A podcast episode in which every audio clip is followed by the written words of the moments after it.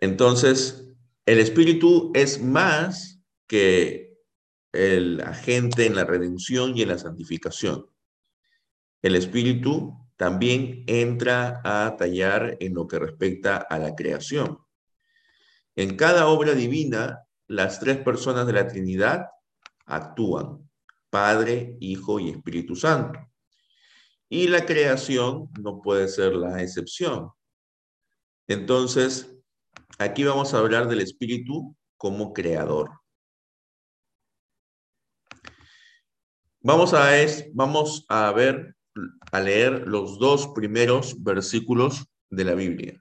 Génesis 1, 1 y 1, 2.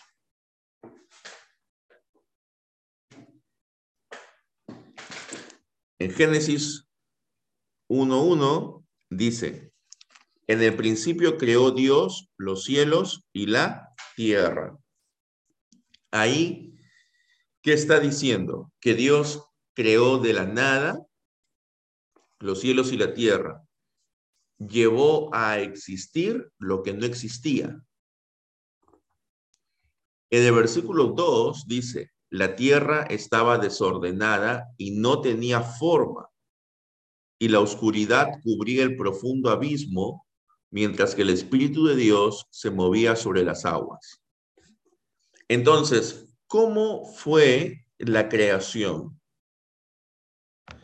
Cuando Dios en el principio, en el decreto de creación, Dios eh, hizo tal cual las cosas, como las vemos hoy día, con todos los detalles y con todas las particularidades que podemos ver en la creación actual? Lo hizo el Espíritu Santo. No, ¿verdad? Al principio, ¿qué dice? Simplemente dice que creó los cielos y la tierra. Pero ¿cómo, cómo eran esos cielos y esa tierra? Estaban desordenados y no tenían forma. Estaba todo desordenado. Sí. Pastor, y, yo, me, yo estaba leyendo y me puse a pensar, eh, cuando Dios terminó la creación, dijo, vio que todo era bueno. ¿Y por qué dice ahí que la tierra estaba desordenada? Ahí en el comentario dice, era un caos. No, no, no entendí esa parte.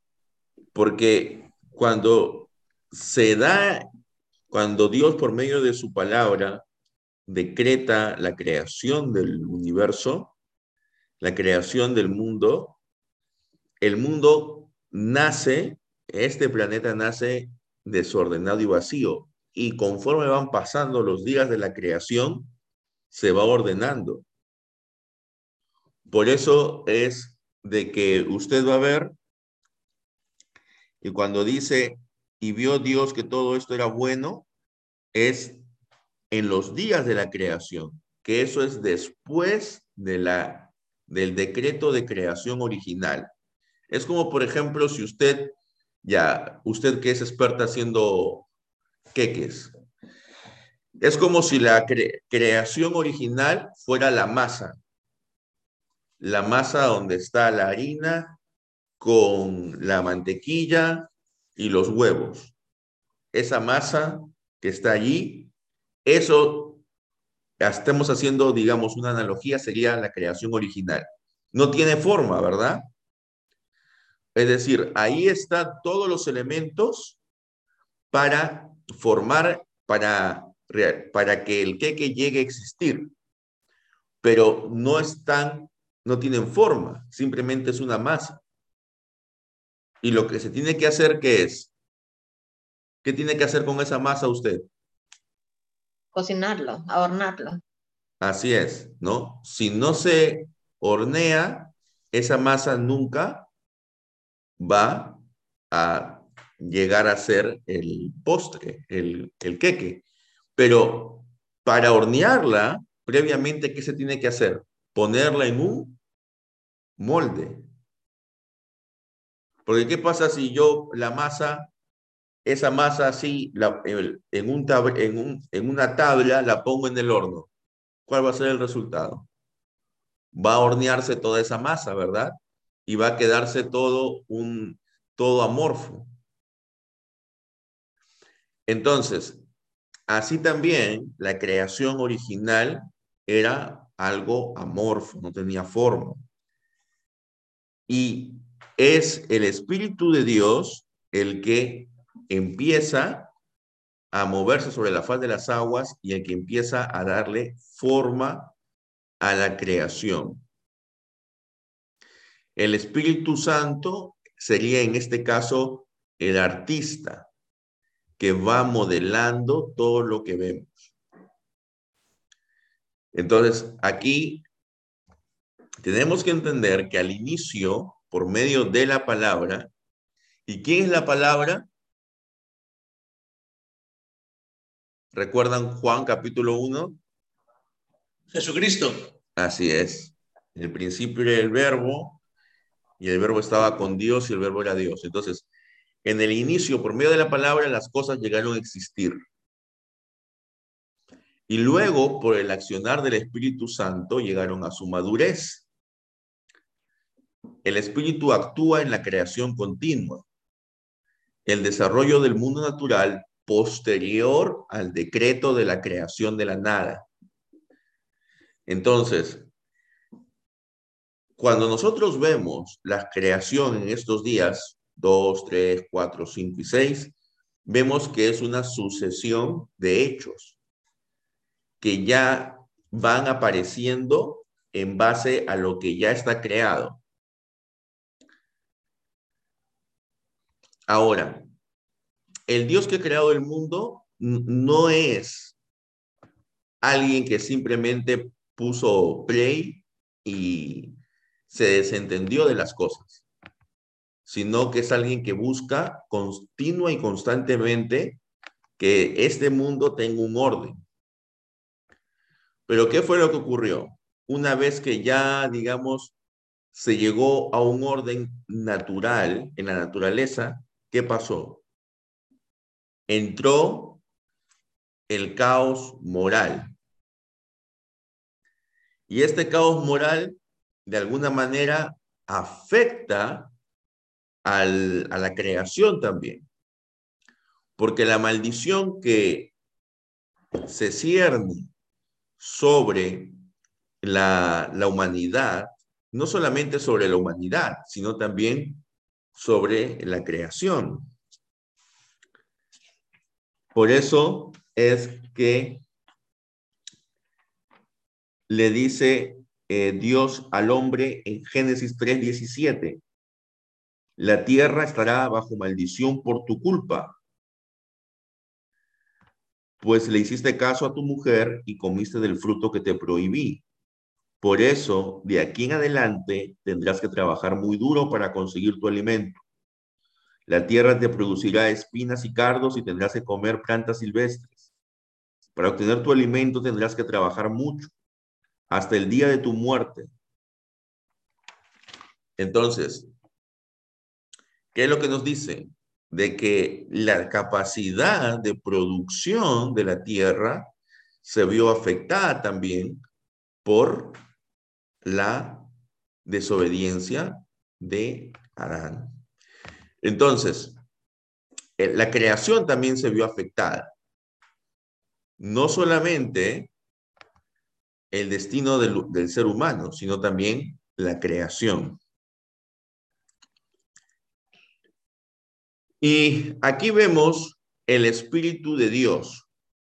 Cuando en el Antiguo Testamento habla del Espíritu de Dios, en Génesis 1.2, por ejemplo, y también lo recuerdan lo que hablamos la semana pasada de Isaías 63:10, ¿no? Que el hermano Roland hizo esa pregunta, que por qué aparecía en su Biblia espíritu con minúscula. Entonces, cuando en el Antiguo Testamento se habla de espíritu de Dios, tenemos que entender de que este espíritu es con se refiere al espíritu. ¿A qué espíritu? Al Espíritu, Santo. Santo.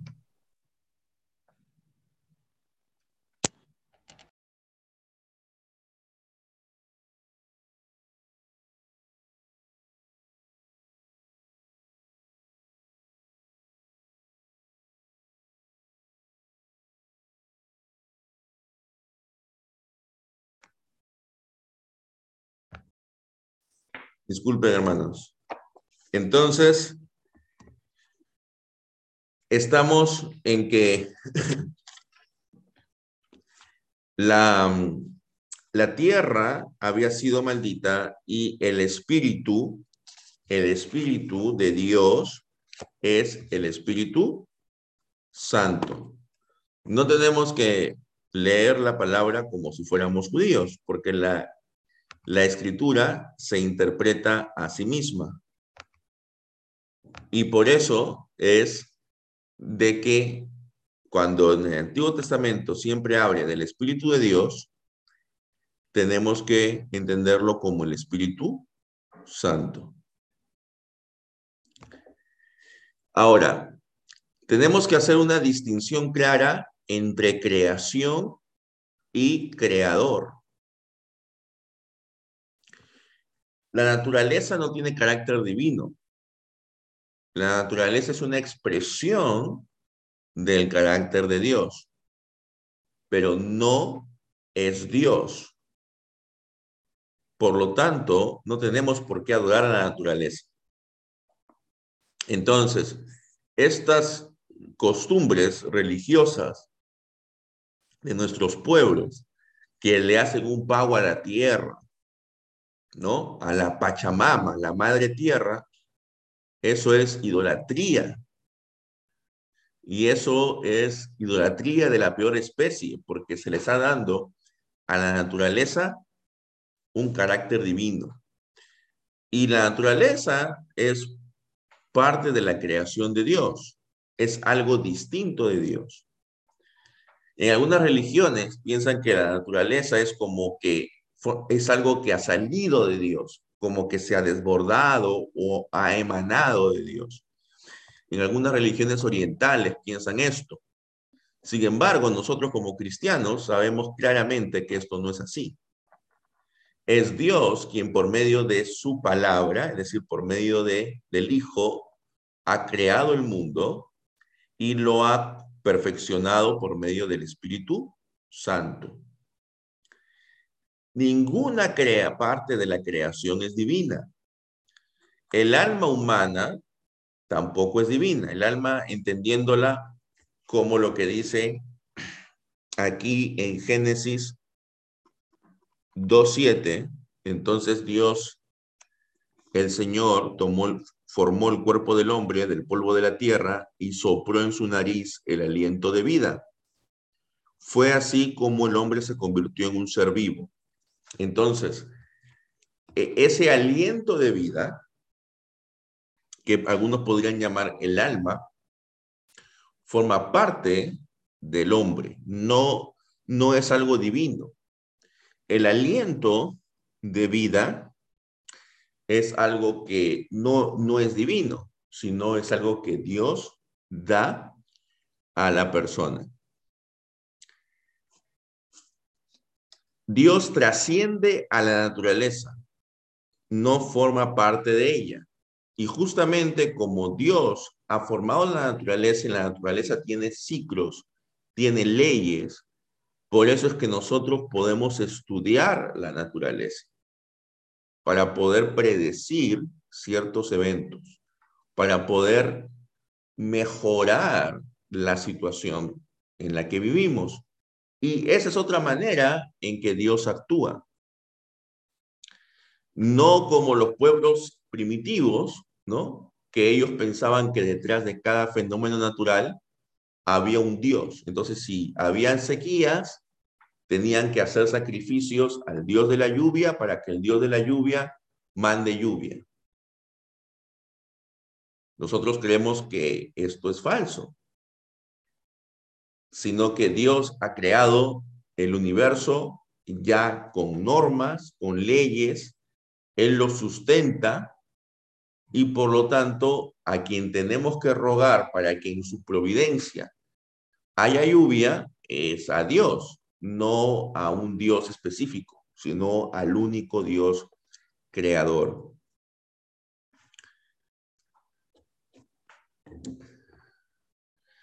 Ahora, en la providencia de Dios, el Padre sostiene al mundo por medio de su Hijo y con su Espíritu.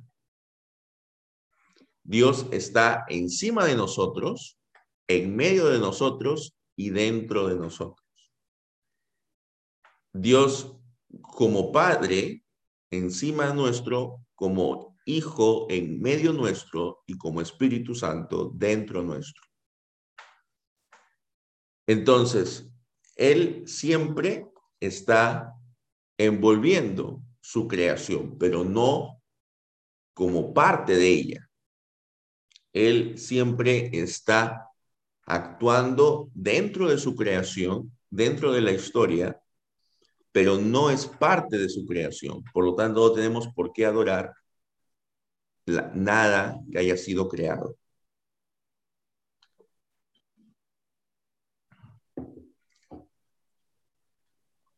Ahora, esto nos lleva a entender de que si Dios ha creado el mundo como algo bueno, pero esto se deterioró por parte del pecado, entonces, ¿cuál es el objetivo? El objetivo es restaurar este mundo y llevarlo a como era originalmente.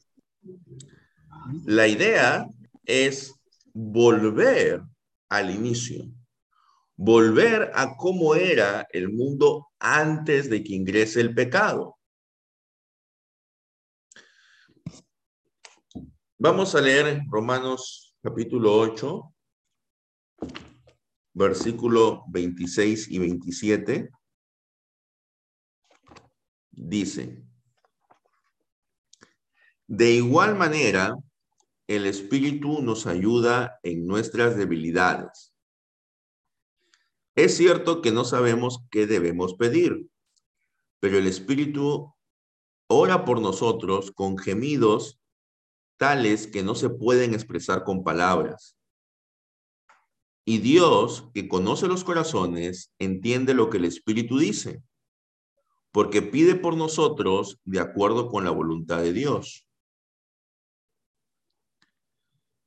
Entonces, el Espíritu pide con nosotros y pide no solamente con nosotros y por nosotros, sino también por la creación.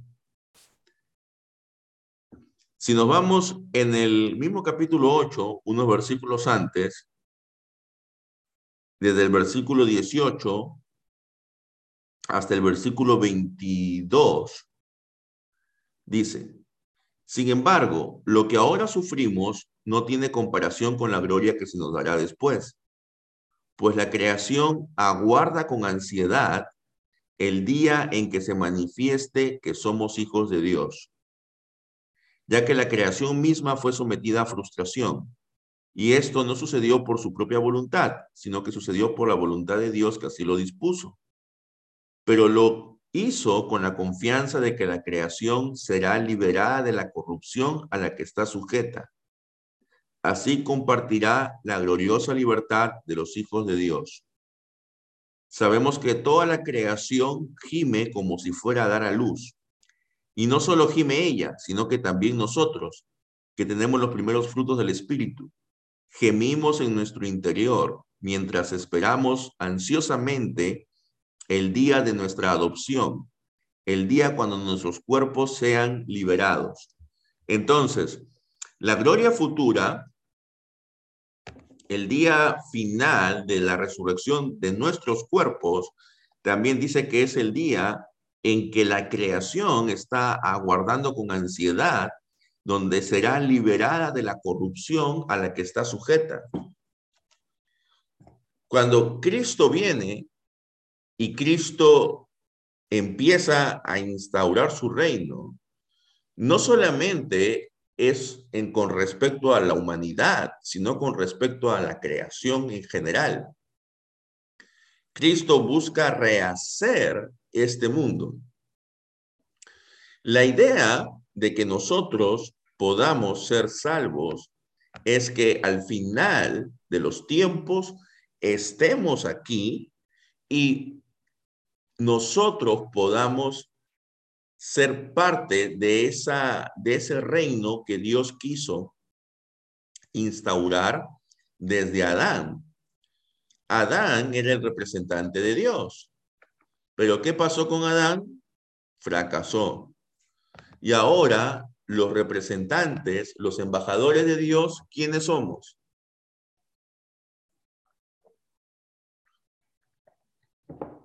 Nosotros. Nosotros, ¿verdad? Entonces nosotros eh, tenemos que cumplir con el papel en el que Adán fracasó. ¿Y cuál es nuestro papel? Ser los embajadores de Dios, ser los representantes de Dios en este mundo y construir la, el reino de Dios en este mundo. Entonces, no debemos ver la salvación como un escape de este mundo, sino como la renovación de la creación. La tierra no está destinada a la destrucción. Hay un texto en la segunda carta de Pedro donde aparentemente diría que la tierra va a ser destruida por fuego, ¿verdad? Pero debemos entender que el fuego es un elemento purificador en ese contexto.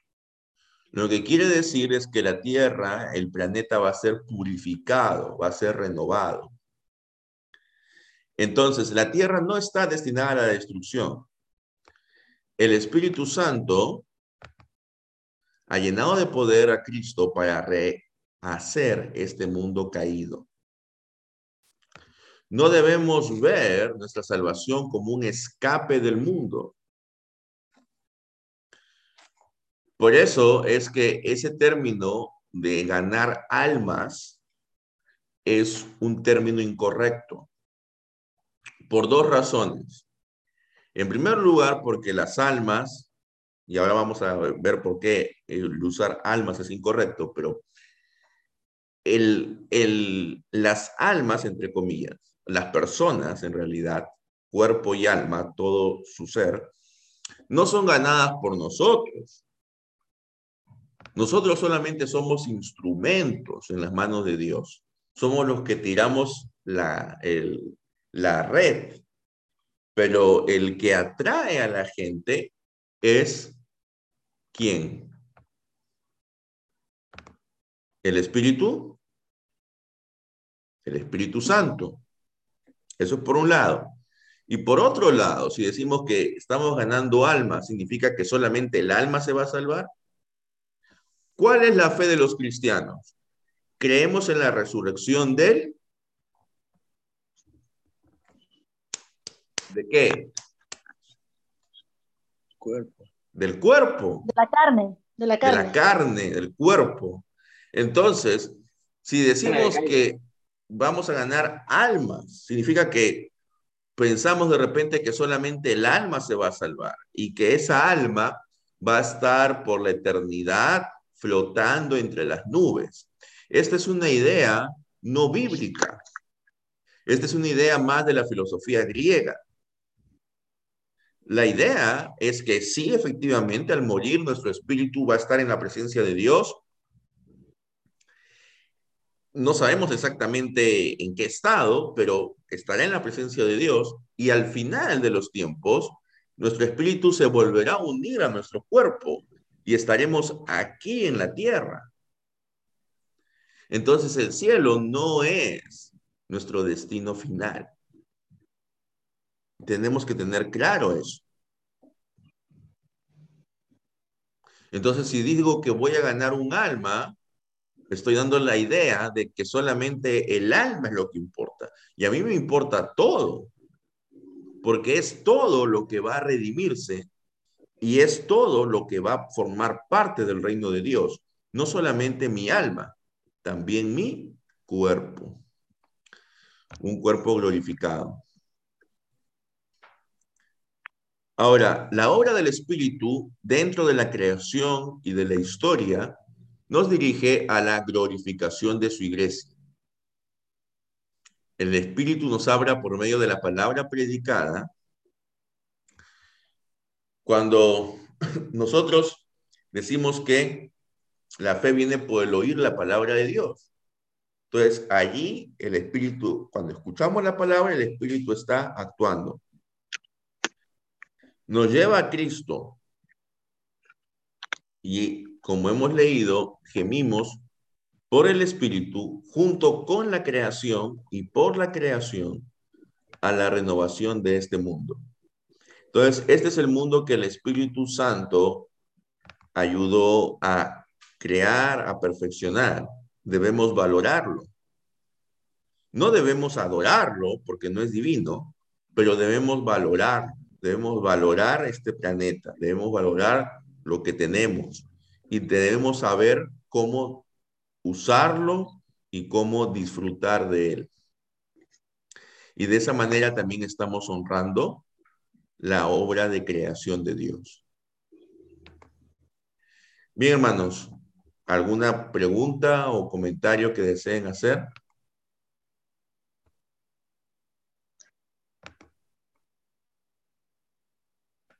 Uh, pastor, ¿podemos decir que el, Espíritu Santo es el que ordenó la tierra en, su, en la creación? Sí.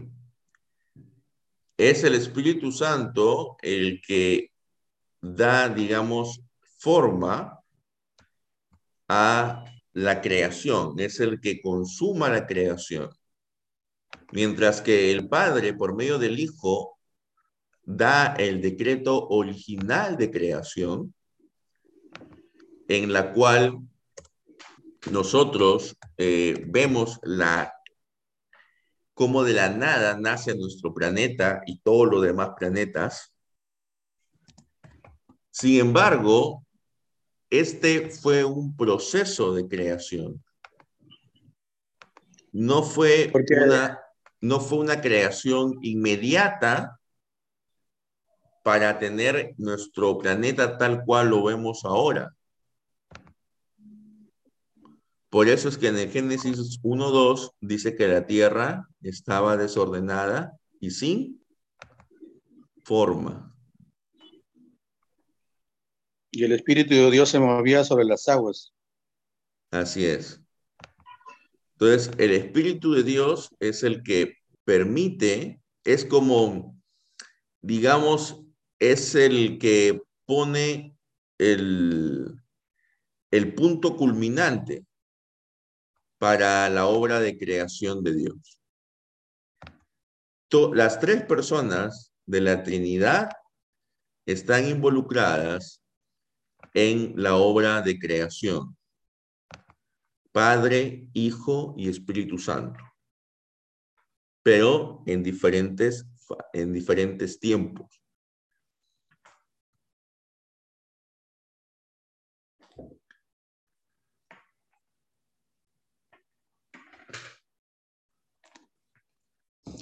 Ahora, el hecho de que la creación sea un proceso o sea, algo continuo. No, está, no estamos con eso dudando de la soberanía ni del poder de Dios. Dios también pudo en un solo instante hacer que todo el universo sea tal cual lo podemos ver ahora. Él tenía la capacidad de hacer eso.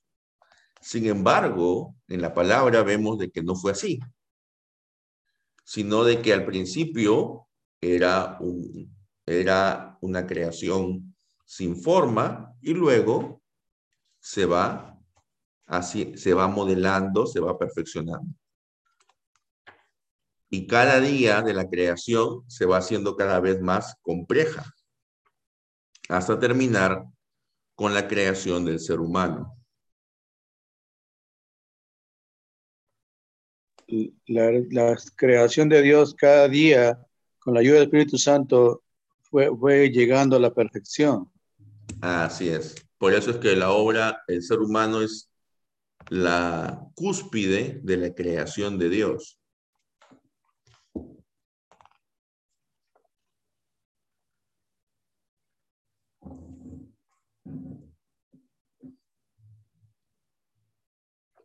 Bien. ¿Alguna otra pregunta, hermanos?